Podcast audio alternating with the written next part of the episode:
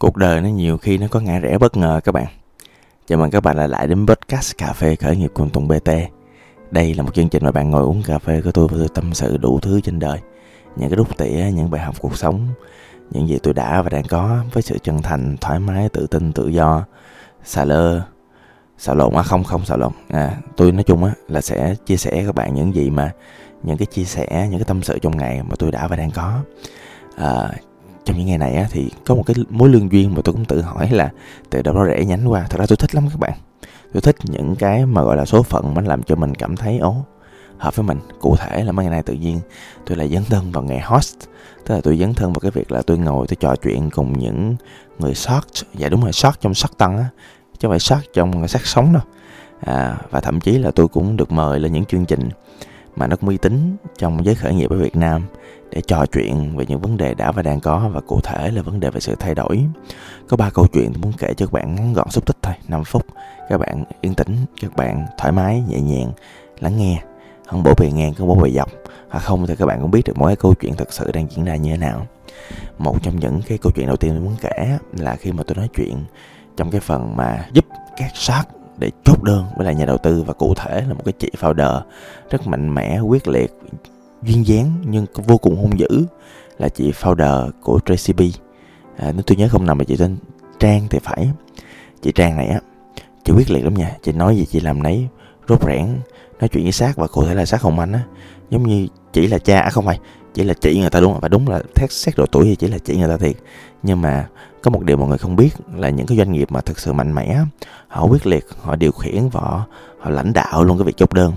Họ lãnh đạo luôn là soát phải làm gì họ lãnh đạo luôn cái timeline cái thời gian mà các soát làm việc với họ.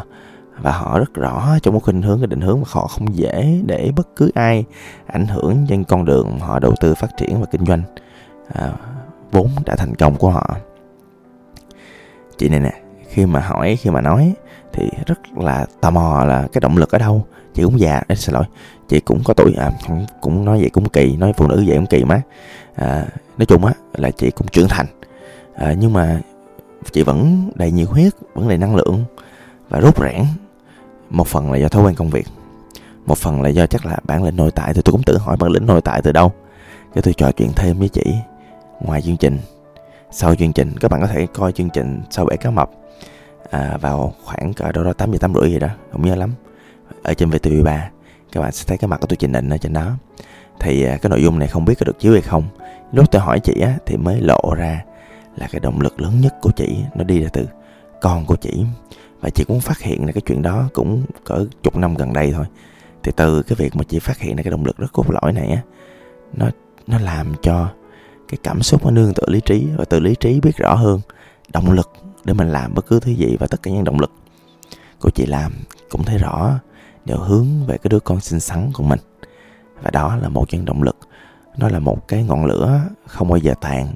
Nó là một cái sự âm ỉ, một cái khao khát, một cái gì đó mà nó giúp chị đạt được những thứ mà không có nhiều người đạt được thì để mà người ta thành công và làm được những thứ kết quả mà không có nhiều người đạt được thì phải có được một động lực ở bên trong nào đó.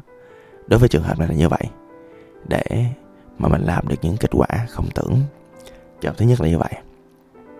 Trường hợp thứ hai tôi nói chuyện với lại team à, Việt Success à, cho bạn nào không biết thì Việt Success là một trong những thương hiệu uh, host diễn đàn trò chuyện về khởi nghiệp cũng thuộc top ở Việt Nam thì uh, team này do anh Quốc Khánh anh lãnh đạo. Thì uh, tôi không nói về cái câu chuyện thì mùng 2 Tết các bạn sẽ à, coi được cái chương trình này ở trên kênh youtube Việt Success thấy cái mặt tôi lại trình hình ở trên đó. Nhưng mà có một cái câu chuyện mà tôi thảo luận là tại tôi cũng tò mò cái anh trình anh Quốc Khánh anh thay đổi cho năm mới. Thì năm mới anh sẽ có những cái quyết định rất là lớn rất là táo bạo rất là mạnh mẽ và nó tác động rất là nhiều đến lại cái tổ chức của anh với những người host đã và đang có và với lại rất là nhiều người khác. Thì uh, tôi hỏi ảnh là ồ cái quyết định quan trọng như vậy tại sao tới giờ anh mới ra quyết định? Mới làm. Thì ảnh nói một câu thôi là lượng nhiều thành chất. Tức là thỉnh thoảng là mình biết cái chuyện nó đã và đang diễn ra. Thỉnh thoảng mình cũng chưa tự tin vào nguồn lực của mình và thỉnh thoảng mình cũng chưa đủ sức táo bạo. Thì thiên thời địa lợi nhân hòa và à, sẵn một buổi tarot nó củng cố thêm cho ảnh khoảng cả 5% tức là cái sự tự tin khi nó lên tới 95% chỉ cần một chút xíu chỉ cần một điểm chạm nho nhỏ nó thúc đẩy được cái sự thay đổi đến từ bên trong. Tại vì nó giống như một cái chết được báo trước. Nói cái chết thì hơi kỳ ha cái chết là điều hiển nhiên.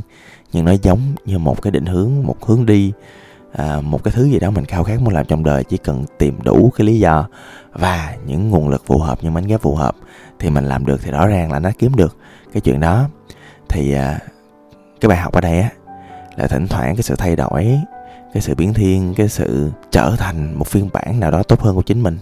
Trong tương lai nó phải là cái sự kiểm tra cái sự kiên nhẫn của một quá trình dài mà liệu với lại thời gian liệu với lại những cái lo toan trong cuộc đời và tiền bạc thì à, mình có còn nhớ lại những thứ đó hay không? À, thì những cái quyết định của anh Quốc Khánh thì nó vẫn âm ỉ bên trong con người của ảnh chỉ cần chờ thời thôi nhưng mà nếu mà giả sử một cái quyết định một cái động lực một cái mục tiêu nào đó một ước mơ nào đó mà nó lụi tàn ừ thì chắc nó cũng chưa đủ bên trong bản thân mình. À, cứ để nó tàn đi. Rồi đến lúc nào đó tôi tin nó sẽ tái khởi lại và bạn sẽ bắt đầu chuyện đó một cách chuyên nghiệp bài bản chậm mà chắc. Theo tôi là như vậy.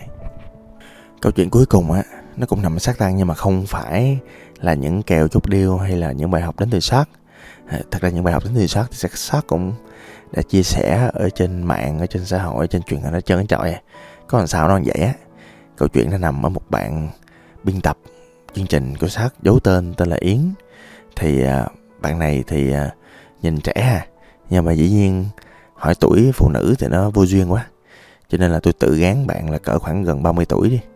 Tức là tôi cũng biết bạn đâu đó có một số con người nhìn là kiểu tuổi họ sẽ dao động từ 21 tuổi tới 32 tuổi á mình cũng không có biết là bao nhiêu cho mình cho nên mình cứ uh, sống thật với lại cái sự min cái sự ác độc của mình á thì mình cứ gán người ta sẽ độ tuổi mà gần như là già nhất cho nó tiện cho nó dễ hình dung cho nó biết được con người là ai. Bạn hay lắm mọi người tức là ừ, bạn là một người rất là tâm huyết trong việc làm kịch bản bạn làm cũng tốt lắm và khả năng làm của bạn thì cũng có rất là nhiều cái nét riêng những nhiều cái suy nghĩ riêng. À, trong quá trình à, giao tiếp với tôi thì tôi chưa có thời gian tôi khen bạn. À, tại lâu lâu bạn cũng đối xử với tôi kỳ quá. Tôi là host tức là người mà cầm cân nảy mực trong quá trình trò chuyện của mọi người với nhau. Làm sao để cái cuộc nói chuyện nó đi đến tốt nhất có thể?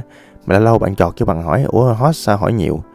Cũng tương tự như lâu lâu tự nhiên tôi làm content creator có nhiều người hỏi ủa lên mạng làm clip tự nhiên nói? Nó cũng tương tự như vậy. À, bạn có nhiều cái bộc trực mà nói thẳng nói thật. Nhưng mà những lời văn những cái tác phẩm bạn làm thì rất là trau chuốt. À, một nhưng mà thật ra tất cả những người biên tập biên kịch viết kịch bản đều như vậy cả. Cái điều gì mà làm tôi tôi muốn kể câu chuyện của bạn ở sắc tăng?